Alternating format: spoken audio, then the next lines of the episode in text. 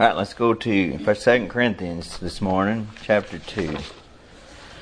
Jesus told Peter, He said, "If you love me, feed my sheep." A lot of preaching is that to do with that too. In the, in the church, especially, that's why we meet together. We don't meet together to have an evangelistic meeting every service. That's not what the church is about. No. We're you know we're to take the gospel out there. You know, if we all claim here this morning to be saved, why then, uh, you know, we need more than just to be have the plan of salvation presented to us over and over and over and over again. We need more. So this message here is going to fit more in with the spiritual warfare that I've been preaching on for so long, but but it's things. It's just some simple advice this morning for you to have victory in your life. So the devil don't just work you over every time you turn around and got you in the corner, every time you get up in the morning or go to bed at night. So let's just look at this verse, a couple of verses here. 2 Corinthians chapter 2, let's read verses 10 and 11. It says, To whom you forgive anything, I forgive also. For if I forgive anything, to whom I forgave it, for your sakes, forgave I it in the person of Christ, lest Satan should get an advantage of us, for we're not ignorant of his devices. So, you know, just off the cuff, an extra for you here. One of the easiest way that the devil can get an advantage of us is to be unforgiving. We ought to live in it. We ought to. It ought to be just the fiber of who we are is being having a forgiving spirit, not a condemning spirit. You see, not a judgmental spirit, con- a spirit of contempt toward other people. That should be absent from us. Advantage. Well, that means that any state, condition, or circumstance favorable to success. You give the devil an advantage and you're making it easy for him to kill you, destroy you make a mess of you. Don't want to give him an advantage. Amen. Let's pray. Father, thank you for the Word of God and thank you for the time we've had together. Thank you for the songs we've sang together. Thank you for the Sunday school lessons and, and the and the things we heard this morning. Please help us to take these things to heart and apply them in our life. Now, please bless your word, Lord. I pray you'd make, give it unction and help it to have uh, power to reach into our hearts and minds and past the hardness, the deceit, the the blindness that we all have a measure of here because of this world around us and, and our attention that we give to it and the involvement we have with it. Help us, Lord, this morning, and I pray you'd clean us up and help us in this matter in Jesus' name. Amen. Well, to keep in mind this, first of all, do you know that the devil does not have an advantage over you unless you give it to him? Anything about that? That is true. We're just so weak and the devil's so strong and, and it's just too easy for him to get us. Well, that's all right. Let me read you. Let me just quickly throw some verses at you. First John chapter 4 verse 4. Greater is he that is in us than he that is in the world. How's the devil got an advantage if that's the, if that's true? He don't. Unless you open the door and give it to him. Unless you hand him the reins. Unless you just let down all the guards and and allow him to walk on you, he don't have an advantage. How about Romans chapter 8 and verse 37? We are more than conquerors through him that loved us more than conquerors. Not just conquerors. We're not just winners. We don't just conquer and defeat the enemy. It's more than that. So he doesn't have an advantage unless we give it to him. This is what you talking about in Sunday school, Seth. It's our choice. It's our call. Now, we can have God or we can allow the devil to have an advantage, a part. We can give him a place. Resist the devil and he will flee from you. James chapter 4 verse 7. What about that? Yeah. Resist. You know what that means? Say no. Yes, sir. Say, Get thee behind me, Satan. I'm not going there. I'm not thinking that. I'm not believing that. I'm not listening to that. And he, he must stop. Give not place to the devil. Ephesians chapter 4, verse 27. Don't leave him a seat. Now, if anybody comes in here, we give him a place. We, we make a place for him. But if the devil comes in, we don't want to do that. If the devil comes into your house, don't give him a place. Don't give him a voice. Don't give him the microphone in your house or in your mind. Don't give not place to the devil. If you do, you're giving him an advantage. You're giving him an advantage. Lest Satan should get an advantage of us. For we are not ignorant of his devices. We know that most of the time that's the way it's going to happen. He's unable to defeat us unless we give him that advantage. And a lot of times we give him that advantage when we're doing something we think is right. That's when we give him the advantage over us. And maybe I, and I'm going to try to explain that just a little bit. There's a lot of things, a lot of ways we give the devil an advantage. We put our confidence in people, which is probably the number one way that we give Satan an advantage. Right. You trust in people, you put your confidence in people, no matter who they are, and you're bound to be let down. Mm-hmm. Amen.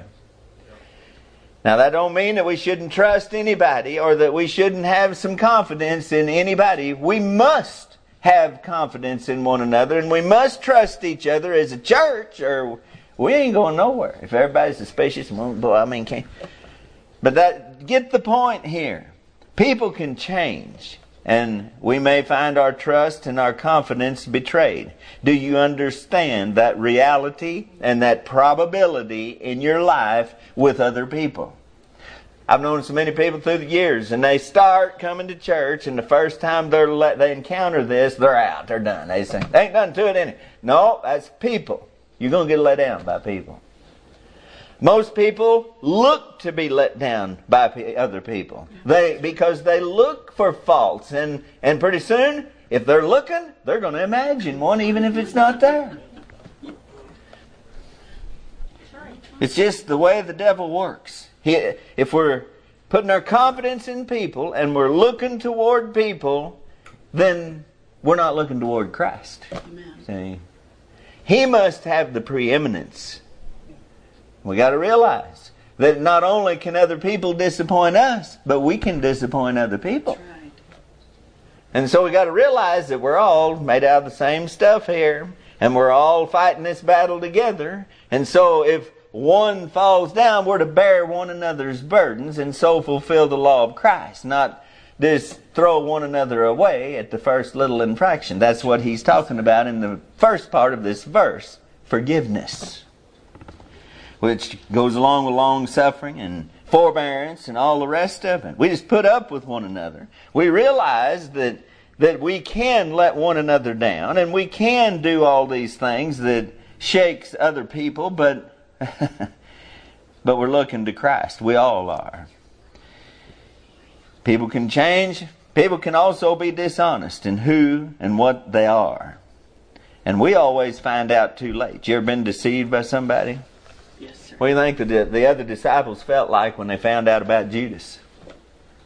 You ever consider that? Mm-hmm. We've not had to do it well. I don't know. You ever sat at a table with a Judas? You ever went to church with a Judas? Oh, I have. Lots of them. Does that change God's love, mercy, compassion, God's truth? Does it change heaven and hell? No, it don't change a thing. It's just people. So I'm saying that's how we give place to the devil. Uh, most of the time is by looking to other people and expecting perfection from everybody else except ourselves. And then we're all disappointed when, when, it, when we see it. So we ought to only put our confidence in the Lord and not in other people. Psalm 140 6 and verse 3 says, Put not your trust in princes, Well, what that means and what it's saying is in the very best of people. Don't put your trust in the very best of people. Your confidence. Your confidence. Do you understand what I'm saying? Not that you don't trust them or have some confidence in them, but it's under what trust and confidence you have in God. It's not equal. If they fall, you go on. It doesn't wreck you because your trust and confidence is betrayed in somebody, even if it's one of the princes, one of the better ones, best ones. Nor in the Son of Man. That's everybody. Son of Man, that's a little s. That's not talking about Jesus. That's talking about the Son of Man. The human race. Don't put your confidence in the human race. In whom there is no help. All right, Psalm 118, verse 8. It is better to trust in the Lord than to put confidence in man. Why? Because that's how the devil will get an advantage of you. You'll find yourself in trouble under the guns of Satan more often in your life because you put your confidence and hope in some other person than any other reason. You know, we enter into relationships and friendships and situations because uh, without considering the long run. That's how people get in bad marriages. Satan's got an advantage of them, very much so. Don't you agree with that? Get in a bad marriage, you got you, Satan's got an advantage of you. You get in a bad friendship, a bad association. Did you ever have that happen? Uh, people befriend you and want to be your friend, and boy, it turns out bad in the end. Well, you can't be unequally yoked together with unbelievers or with people who say they're believers who really are not. So people will misrepresent themselves. So you can't do that. We give Satan an advantage when we venture off into his territory and mess around there. Do you ever notice in the Bible, in the Old Testament, there's a lot of pictures and types and all of that, but every time they, they went the wrong way, the Bible says they went down. Down to Lodebar. Down to Shechem. It was always down. yeah, down to Tarshish. All right, now you'll find yourself, you know, whether it's for entertainment or curiosity or searching for answers to questions or to attempt to rescue someone else. Satan to get an advantage of you. You know, I've I, maybe I shouldn't tell things like this, but this is a real story. It really happened.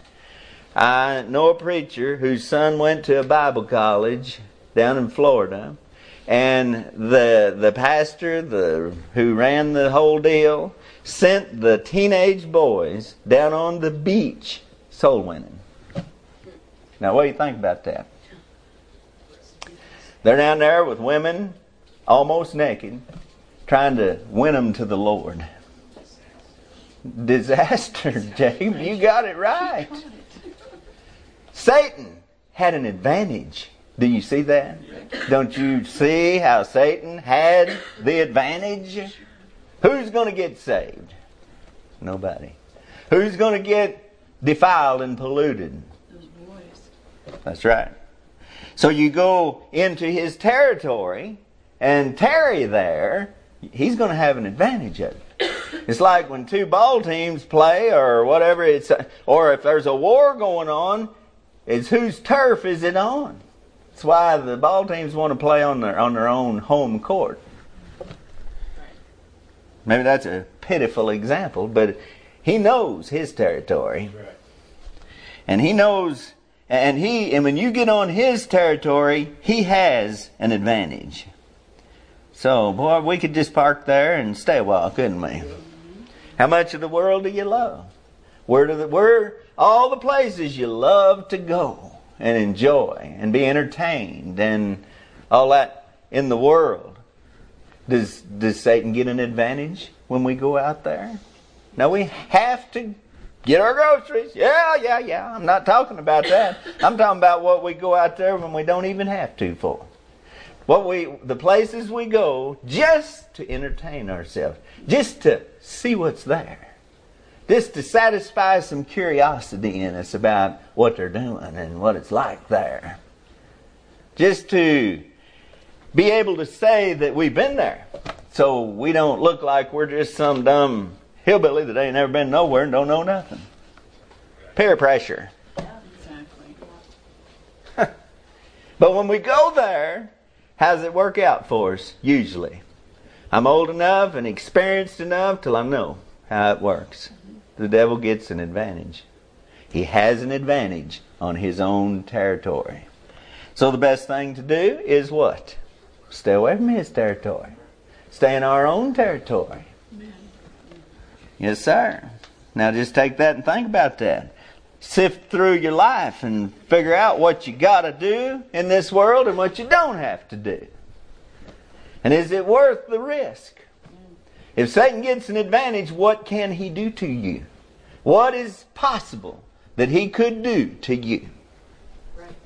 Fooling around out there in the place. You know how many men have lost their wives? Do you know how many wives have lost their husbands because they got involved in worldly things and worldly associations?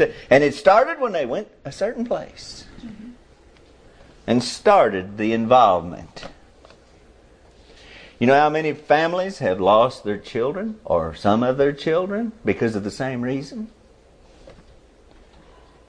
You need to consider, like, you know, like even what you see on TV, what you listen to about everything.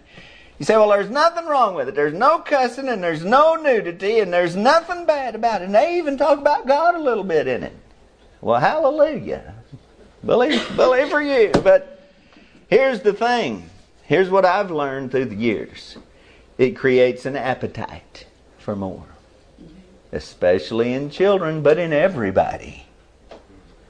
And that's why when you started, you won't stay there very long. You know, people pipe the TV into their house and through the satellite or whatever they got now. There's so many ways now. Net, the internet, Netflix and Amazon and every hundreds of ways to get it in. And you can filter it where they bleep out all the cuss words. I guess. That's what they tell me.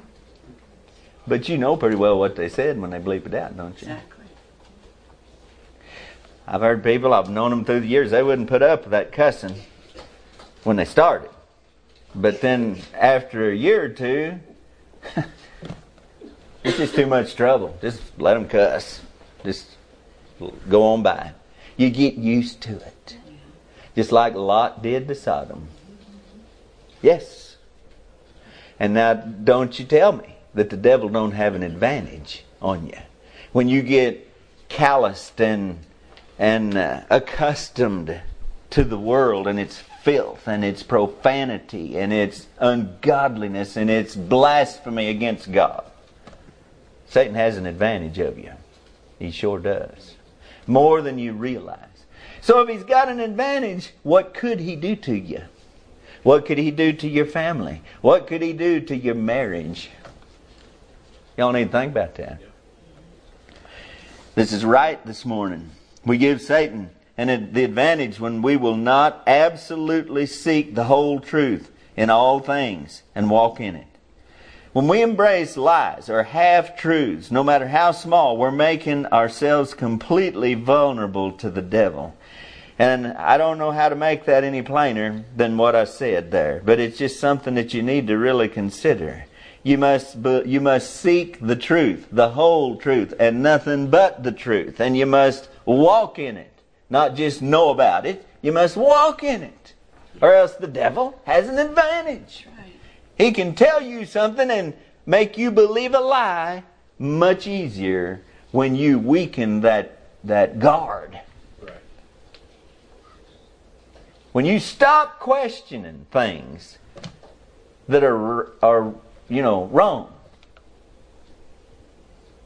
Old preachers used to call it compromising. Just softening up. They, used to use terms like soft soaping the gospel. And what do they mean by that? Well, it means that you just started easing up on things that are wrong and worldly and anti God, ungodly, and you just started absorbing a little bit of it. It doesn't stop with just a little bit. When we, you know, it's one of the greatest temptations a person will face is to believe something that is not true. Every sin, I've told you all this so many times, but every sin begins with a lie. A lie. And you lie to yourself. That's where it happens right there. The battle's where? In your mind. And the devil's working there constantly, telling you, suggesting to you, showing you stuff. Just like he did with Jesus. He took him up on the pinnacle of the temple and showed him all the kingdoms of the world. He showed him the stone. See, that's what the devil's always done in your mind. Look over here. Look at this.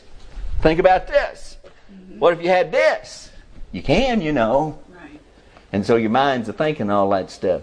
And it's everything the devil said to the Lord was a it was a half truth. He mixed truth with lies.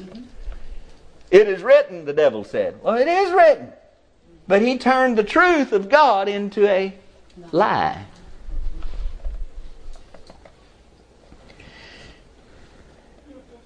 In an, in an attempt to stop the hurt and lessen the damage from sin, we'll believe a lie. Especially about our children or any loved one. We'll believe a lie much more easily and readily in order to ease the hurt and lessen the damage from sin. That's why people won't believe anything bad about their kids. You know, we've talked about it before. You know, Christian schools, we've been around, and the kids, mean as the devil, doing everything under the sun, wicked. And you can show the proof to the parents, and they'll say, Not my kid, you're lying. My kid wouldn't do that, and everybody knows they did. And they did. But mommy won't believe it. Why is she believing a lie? because she don't want to endure it's selfishness on her part she don't want to believe this about her little darling That's right. and therefore dooms his soul to hell now we're not ignorant of his devices the verse says there we know exactly how it works now if you know any, know anything hardly at all about your bible and you know christ then you are not ignorant of the devil's devices. And this whole thing I've been preaching for two years here on spiritual warfare is about that right there. Trying to emphasize how he works, where to look, where to watch for, because he does the same thing. He does the same things. He's not got a bag of tricks. He uses the same MO ever since the Garden of Eden. And it works for him. That's why he don't change anything. And if we just wise up and realize what he's doing, who it is that's talking to us when it's him, then we'd have a lot more victory in our life here. And a lot less sorrow and misery and disaster. His specialty is deceit, and therefore he majors on misinformation or lies more clearly. That's his that's his game. The devil is what Jesus say? So he's a murderer, but he's a liar. He's a liar. Therefore, we ought to strive with an honest heart to confirm everything we see, hear, or, or read as true. Y'all listening to me? Before we allow it to become a part of our view of things and change our opinions, we better check it out. Have you learned that in this misinformation age? That you better stop before you repeat something you read or seen on the internet because it's not very likely not true. You look like a fool when you repeat something that turns out to be a fake. That's another word for lie. Don't let some bit of information that you got or some whole truckload of information you got somewhere change what you believe, what you how you see, perceive, the truths of God and the world and life and eternity. Don't let it change your opinions until you make sure that it's really true. How you do that? Wh- what is truth? This is truth. It's a discerner of the thoughts and intents of the heart. Yes, sir. It, it's it, it's the way it's the way you discern truth. See, the world says it's just a book of myths. They say it's a, it was written by men, so therefore they don't believe it. But they believe Darwin. He wrote a book, and they believed it. He was a man. They believe everything else men write. Men write about Bigfoots and UFOs and ghosts and and leprechauns and rainbows, and they believe every word of it. They believe everything crazy, but not this, because this one it uncovers their lies, mm-hmm. and it'll help you. It'll deliver you. It'll keep you from destroying your life and the lives of others if you just go to this book and check out what you hear, what you read, what you even see with your eyes. The devil will mix truth with lies, and that's a very subtle trick. But it works so well for him most of the time, and he is absolutely cunning at it. He knows how to use the Word of God. That's what he did with the Lord himself. He came to the Lord in the desert in the 40 days of temptation, and that was his first words every time. It is written. Let me show you what the Bible says, Jesus, right here. Now, if that's true, show me. Turn those stones into bread. You're hungry? You can do it. Bible says you. Yeah. Jump off of this pinnacle. Bible says angels will deliver you and catch you. Ain't, ain't no danger. If you're the Son of God, just go ahead and jump off. Bible says you can do that.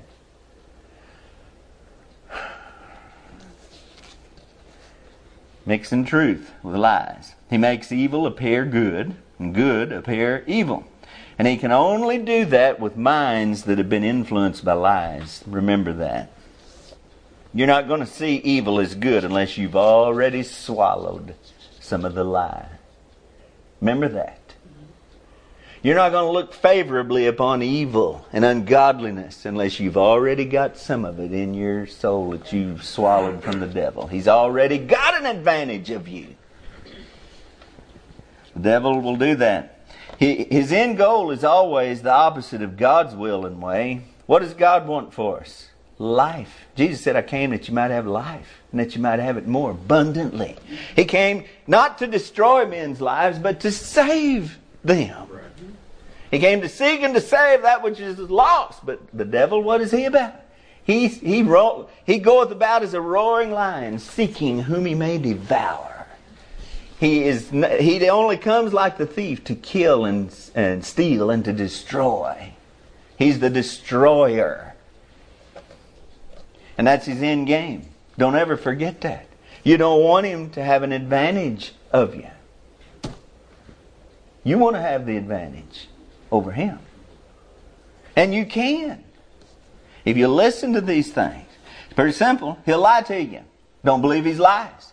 Stay in the Word of God so you know the truth. And, and so you'll recognize a lie when you see it. Can you take every detail of everything you read and see in this world and go to the Bible and find, well, maybe not, but you, if you read the truth and you, and you buy the truth and sell it not, if you seek to know, you'll find. You, you seek, you'll find. You ask, and it'll be open to you. He, these promises are in there. It's like, the, you know, they. How do the bankers learn to recognize counterfeit money? That's right. They don't show them all the different kinds of counterfeit money that's ever been made so they can remember all of them, and if they see one, they can recognize it. No, they teach them the, ver- the, detailed details about the real one. So when they see one that's not matching to the real one, they know this is a counterfeit. Not real. It's a lie. It's fake. Yes. That's how you know in every every issue of life. If you know the truth, the truth will make you free. You'll be able to recognize the counterfeit, the lie. The devil lied to you, you can just That ain't true. Can't be true because the Bible says this. His battle is aimed. Wait a minute, I want to say one other thing there. We ought to always watch others when they stray from the truth and righteousness and observe closely where those roads lead outside the influence of God's truth. There's a thing you ought to do in your family with your children. You ought to watch people. There's always somebody that's headed out the door. In all of our circles of acquaintance, we see young people, children, heading down the wrong path. When you see that, you ought to point it out to your children and say, now just, I want you to watch. If they don't turn around, if they keep going down this road, I want you to be watching what happens to them. Because these roads lead to the same places. And it's a, it's a great edifying thing when you are able to see that. Every sinner that's ever been, all the billions of people that's ever lived, and the wages of sin is death, and sin when it's finished bringing forth death, and every person that's born grows up and thinks they're going to be the one to get away with it. I think I'll try it too. I always think Brother Harvey over our preacher, he said when Samson was fighting those Philistines, he said, with that jawbone, how many did he kill? A thousand. But he said there was 998 of them dead and two left. And one of them said to the other, I believe we can take him. That's how it is. That's how people think. I can get away with it. Nobody else ever has, but not, I'm not the dummy like them. I know. I'll commit the perfect crime. Has anybody ever done it? Of course not. So watch. Watch. His battle's aimed at your mind. Because if he can gain control of your mind, he'll soon have your heart and your will also. There's endless ways we can give the devil an advantage over us. We got to look at this matter as a fight or a warfare. And from that, you know, from the devil's viewpoint, this is how he sees things. And God told us that this is really the way it is. He is a roaring lion, and we're the prey. And that's how he goes about his business. He's going to get us. He's going to get you. Can you get that concept in your mind that you have an enemy like that? You're worried about somebody don't like you or somebody that don't treat you like you think they ought to treat you, who probably really loves you. You're worried about that. And the devil hates you and wants to destroy you. Have you ever thought about that? I mean, the devil wants you destroyed. He wants all you little girls and these one little boy we got back there and all the rest of us. He don't ever give up. He don't give up because you're old. No, About done. He don't say, "Well, I've I've spent enough time on that one." No, he never gives up. He's relentless, right. and he doesn't rest. He just keeps coming back and coming back. Do you realize you got an enemy like that? Are you just drifting along on the flowery uh, little raft on your way to heaven, singing Jesus loves me, this I know, and everything's going to be fine, and, and all the world is for me? Now you better realize you got an enemy. Yes, sir. He's wanting, he's stalking us, and he's always attempting to lay a snare for us. Snare. Think about this. A snare is to entangle.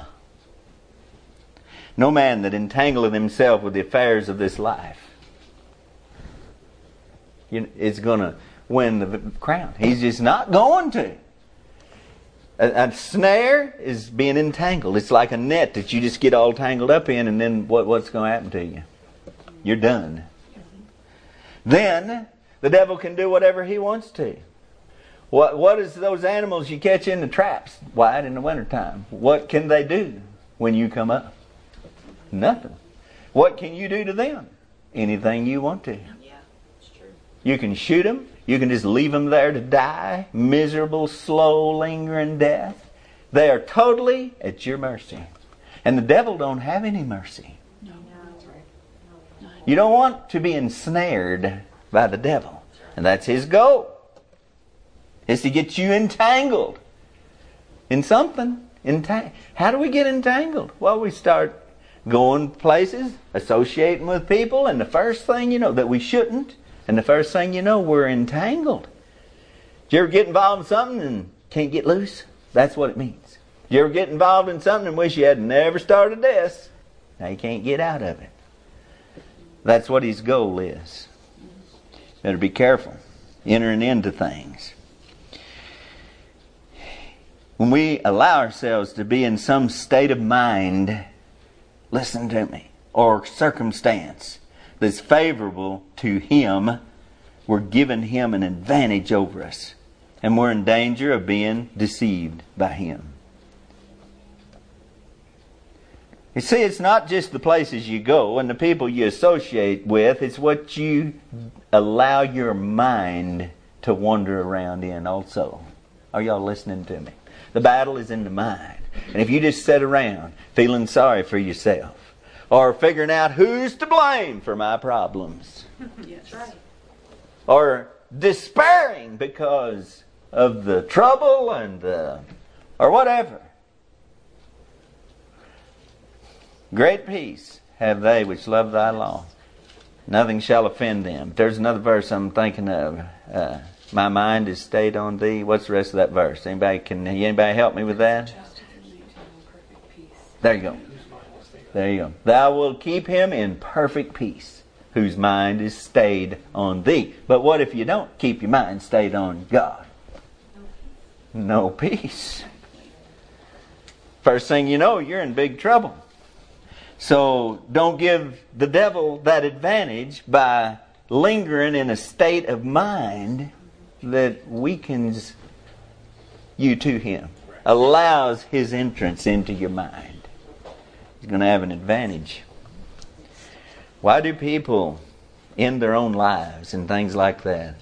And it's it's it is it is uh, well I can't even come up with the word I'm trying to say, but it's completely out of control. It's rampant right now that that's that people are doing that.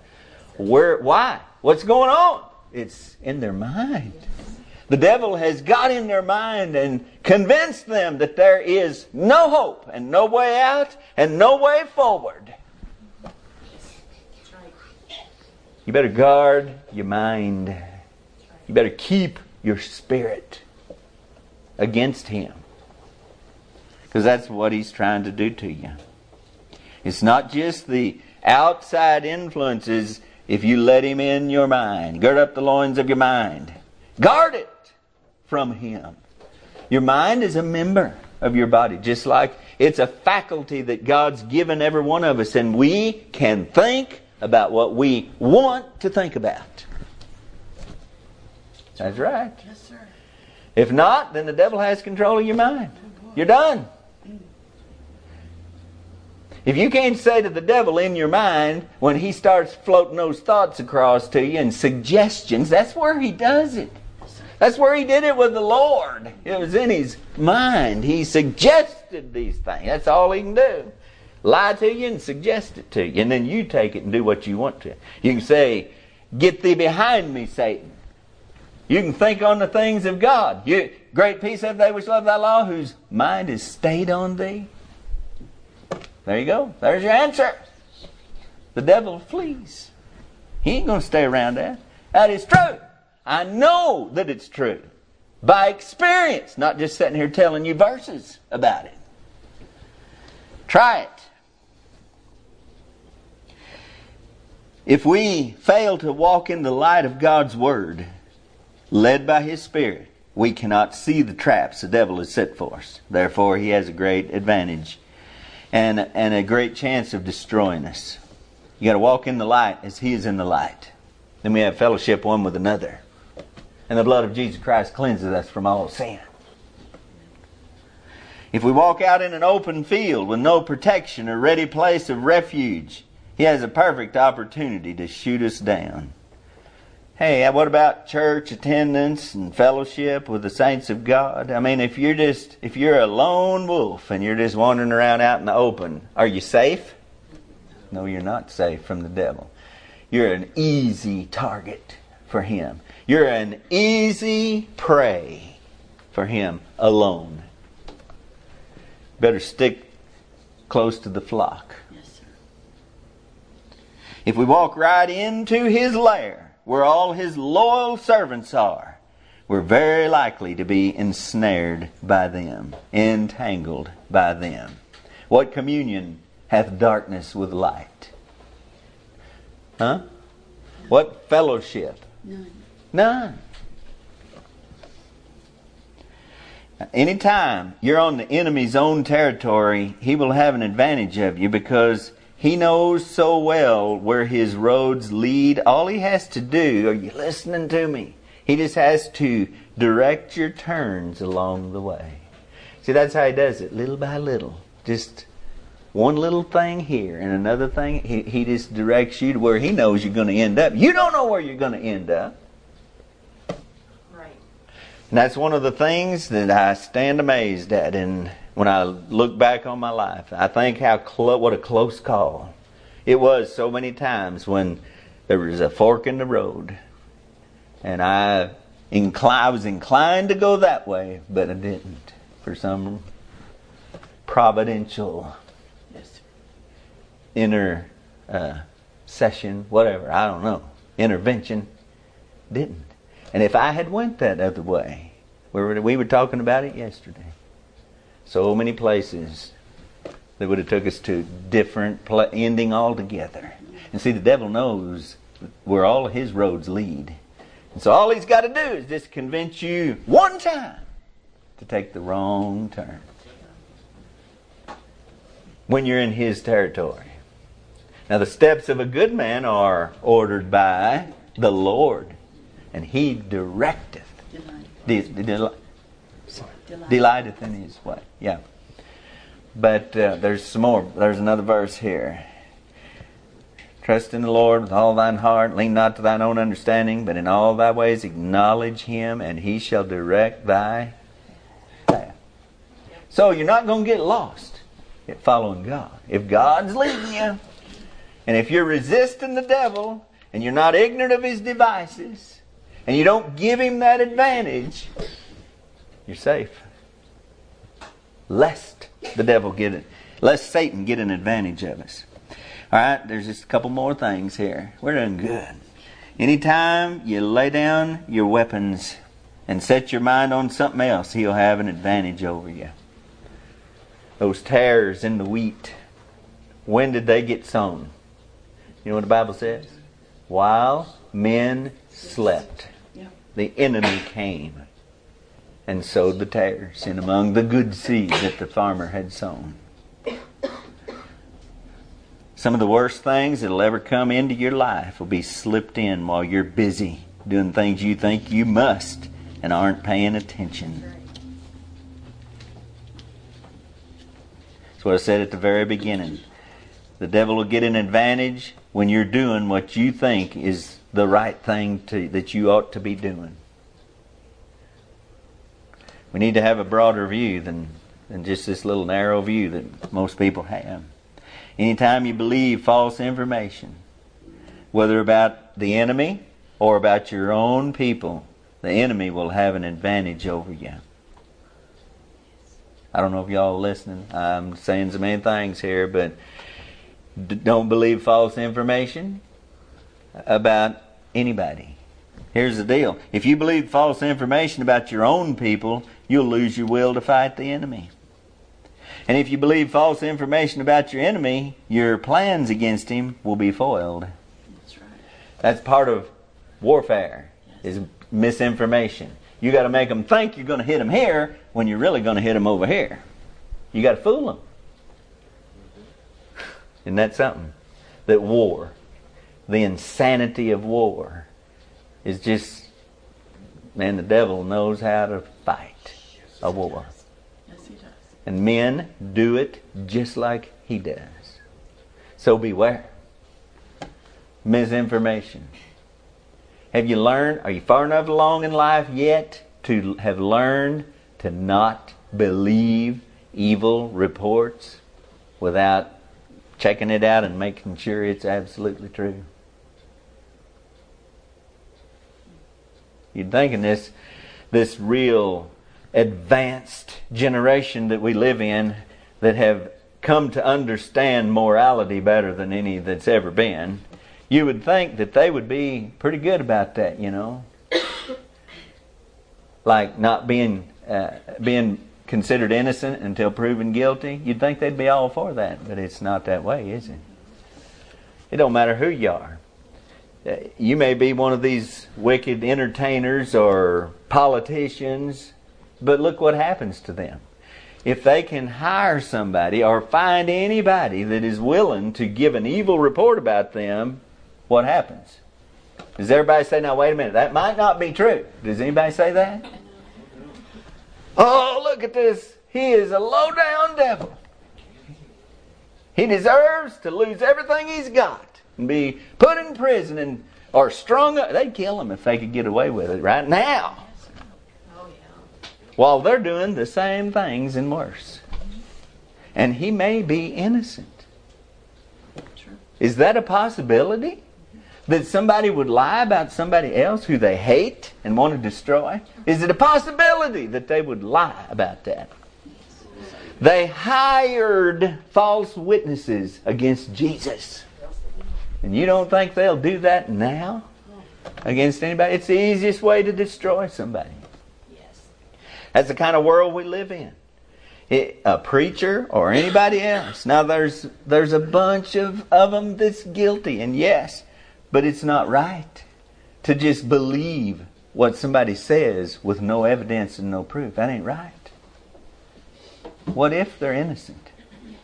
I remember reading years ago about a Methodist preacher that spent most of his life, later life, in prison, and in the end, he was innocent. He was falsely accused that some lying liar lied about him. And there's hundreds, if not thousands, of just normal people that got put in prison the same way. You're seeing it more because of the DNA and all that, and they can go back and if they have DNA evidence, they can check it out. And a lot of them. I remember seeing an old black man that had spent like uh, 38 years, I think it was, something like that, in prison. And they proved that he was innocent. They took his life. And what's amazing is he come out not bitter. He come out thanking God. He didn't know God when he went in, so. But he was innocent. Told him he was, but the devil's dirty. And the people who are ensnared by him, man, they fight just like he does. The devil will do you that way. So I'm warning you, be careful with him. And be careful with this false information. It's real. It's a common thing. It's, it's very common. He uses it a lot. Anytime you fail to conform to the rules of engagement or fail to follow orders from those who are leading the battle, you're giving the enemy an advantage. Now, I remember preaching here a year or two ago on the rules of engagement. and, uh, and that's just a whole other subject, but it's a point here. You have to fight the good fight of faith. And in order to do that, you have to do it the way God says to do it and instructs us to do it. He that uh, runneth is not crowned except he run lawfully. You can't cheat. you can't cut across the the whatever you call it there, the track. Just cut across the middle and get in front of everybody and then win the crown. It don't work that way. You gotta you gotta you gotta strive lawfully. Run lawfully. So God has a way for us to fight this spiritual fight. The issue Paul gives here just before these statements is forgiveness. Some of the most important identifying characteristics of a Christian are love and forgiveness. And let me just tell you this and we'll close. But when those things are laid aside, Satan indeed has a great advantage over us. When love and forgiveness become rare among us instead of common, when they become second place or third place or last of all instead of first of all, then Satan has an advantage of us. You really love one another, you really forgive one another, and have that kind of spirit, Satan just can't get an advantage. Whatever he does, it's overcome by that. It's, er, it's erased by that. It's put away by that. It's amazing how the Word of God is and how this verse really just puts so much in one verse here. To whom you forgive anything, I forgive also. Not everybody's that way. You know, there's people who are done wrong and they forgive the one who did them wrong. But their children won't forgive them. Some of the other people in the church won't forgive them because they did wrong. Yeah. Paul said, if you forgive them, I forgive them. Right. That's the way it is. If you can forgive them, I certainly can. If the one that got ha, eh, suffered the wrong can forgive, I forgive also. For if I forgive anything, to whom I forgave it, for your sakes forgave I it in the person of Christ. He forgave for the sake of others. You know, people get selfishness all involved in forgiveness. It's all about me forgiving them. No. Let me tell you something. When you look around at what it's going to cost if you don't forgive, that'll be a great incentive for you to forgive Yes, for others. He said, For your sakes, I forgave it in the person of Christ. Right. I've had to forgive some people for some terrible things done to me, Paul said. But I did it for your sakes. For an example, but also for the great cost it would have been if I hadn't. If I refused to forgive, what's it going to do to you? What's it going to cause for everybody else? Devil can't work in that kind of atmosphere among that kind of people. I mean, he is his weapons are neutralized. His lies are revealed and uncovered. Y'all understand that? That's real. Remember that. Very important. So, don't let Satan get an advantage of you. Does he have an advantage now? Think about it. What is there in my life that gives him the advantage over me? Is it something I'm involved in? Is it people I'm involved with? Is it circumstances that I am involved in? Is it my mind that I'm just allowing, I'm just leaving the door open and he's able to access my mind and trouble me and cause me to think things and think about it. The devil got an advantage over you. Or are you fighting the good fight of faith? I think about it a lot. Paul said, said, I've fought a good fight. I've finished the course. I've kept the faith. Finished my course. I've kept the faith. Are you ready to say that now? I mean, can I say that? If I knew this was the last day for me, would I be able to say with confidence and honesty, well, I've fought a good fight. I resisted the devil. I realized the enemy. And I did what I could to resist him. And I did what I could to keep him away from me and mine and causing anybody any harm. Or have I just been loose and careless and allowed things in to my home, my mind, my family, my language, whatever. It gave the devil an advantage. When you see some of your kids lost, you're going to realize the truth of this message here. You gave him an advantage.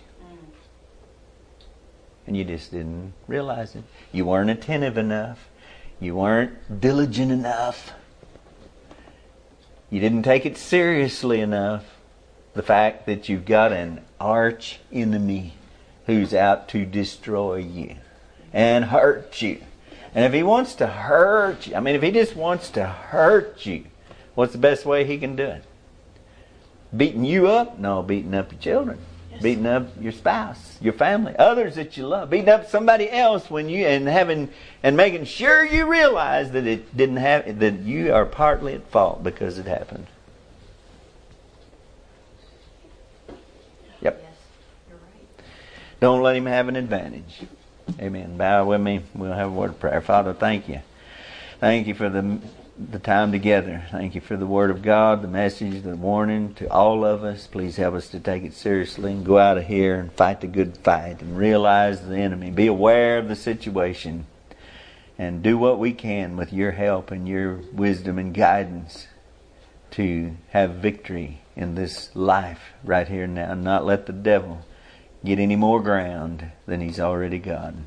And help us to take it back, what he has stolen. Please bless the word to heart now in Jesus' name. Amen. Amen. All right. Come back tonight. We'll planning on preaching on Jesus. He bore Jesus bore my sins in his own body on the tree. Oh. Amen. Praise the Lord. Glad we got a friend in Jesus, not just if we were here and the devil was our enemy and we didn't have a friend that sticketh closer than a brother. We didn't have something something bigger than the devil on our side, we'd be in trouble for sure, wouldn't we? Greater is he that is in us than he that is in the world. Amen. All right. I got a word? I'll give you. I'll let you say something if you want to. Well, I I wanted to say this. I for somebody who forgiveness played such a role in my salvation, not just with Christ, but with earthly people that I had hurt through my own selfishness. Forgiving people was my my first battle that I felt like the devil really tried to get with you know to have over me an advantage over me. And that was something that i had to uh, and you, you think you know if you're forgiven for much you'd be willing to forgive but it was my problem my biggest problem. And i felt like that was the thing that he tried to get me to do is to not forgive. You know he offended me or you know it would always be about him or somebody else. And and and, and then i realized that that was my problem all along is i had a very unforgiving spirit that's why i justified things in my own life Mm-hmm. and when I dealt with that, I feel like he he lost such an advantage over me. And Teresa told me this early in my Christian life. She said, "Forgive quick and often." And you know, I did. I tried to take that to heart, and things got easier. the walk got Yeah. easier to do. And so I feel like if you don't get that, you you are gonna you're gonna lose at a lot of things. Well, I think a lot of people miss sin. They think sin is vices and you know drinking and all that kind of stuff. Well, that is sinful stuff. But the biggest sin, the biggest thing the devil gets us to do that is so offensive to God is to hate one another. Absolutely. And hatred is a it's a prerequisite for murder. That's that the road of hatred leads to murder. Jesus said so in the Sermon on the Mount. Yes. And and so you know the devil's a murderer from the beginning. So you see who's got you. See who's got the advantage. If you're hating somebody, That's true. Yes, he's sir. got he's got you. I feel like it's the easiest thing for him to do too, Yes. because we're so susceptible to it. As far as just you know, doesn't even have to be hate at first. It can just be like Yeah. hurt feelings or you know, just differences of personality and opinion that Yeah. scathe each other over. Why did they spit in Jesus' face? And why did they beat him with a rod? And why did they crucify him? They hated him. Yes. How could you hate him? Because you believed a lie. That's right. That's right. It's the devil's way. It's true. Don't fall into it. The problem we get is we get bitter whenever Yeah. we have something like that in our heart, and the bitterness doesn't it doesn't hurt the person that we hate. It hurts us. Yeah. it'll eat us like a cancer. Well, if somebody hates us, it really incites us to hate them back. Right. If, if the love of God is not in you, it's what men do. And you disarm them when you forgive them. Yep. You totally disarm them. Yep. That's why you overcome evil with good. Be not overcome of evil, but overcome evil with good. That's how it works. That is how the deal works. Amen. My biggest problem is that my mind. I don't have much of it left anyway. But it, I find myself, my mind wandering way too much. Yeah, Brother Kenny called me the other night, and one of the things he said, he said, "Oh, brother, I just where the trouble's at." He said, "I don't have trouble with anything else." He says, it's "Just my mind, you know." And uh, I guess he didn't elaborate on it, but I guess just the loneliness and and the devil just a pound and you know making you know all kinds of accusations, and it's what he does. Yeah. The accuser of the brethren. That's right. He is the accuser of the brethren, and that that don't mean just in heaven before God's throne. That means he accuses me to you and you to me, and he's always. This, that's why one of the things God hates is he that soweth discord among brethren, Yes, sir. trying to make everybody not like each other, hate each other, have aught against one another. God said you can't even offer an offering to me if that's what you got in your heart. If you come to offer your gift at the altar and you remember that, that a brother has aught against you, just leave your gift there and go get it right. And then come and offer your gift. What does God want? How do we, why, how do all men know we're His disciples? Then we have love one to another. So you see how it all works. It's all tied together. Alrighty. Is everybody's heart clear now? Ready to go home? All right, you're- go ahead. Proverbs four twenty three. Keep thy heart with all diligence, for out of it Are the issues of life? Yes, ma'am. Very good verse. Keep keep thy heart with all diligence, for out of it are the issues of life. Mm-hmm. Keep your heart. Amen. All right, let's go to the house. Come back later. Appreciate everybody being here.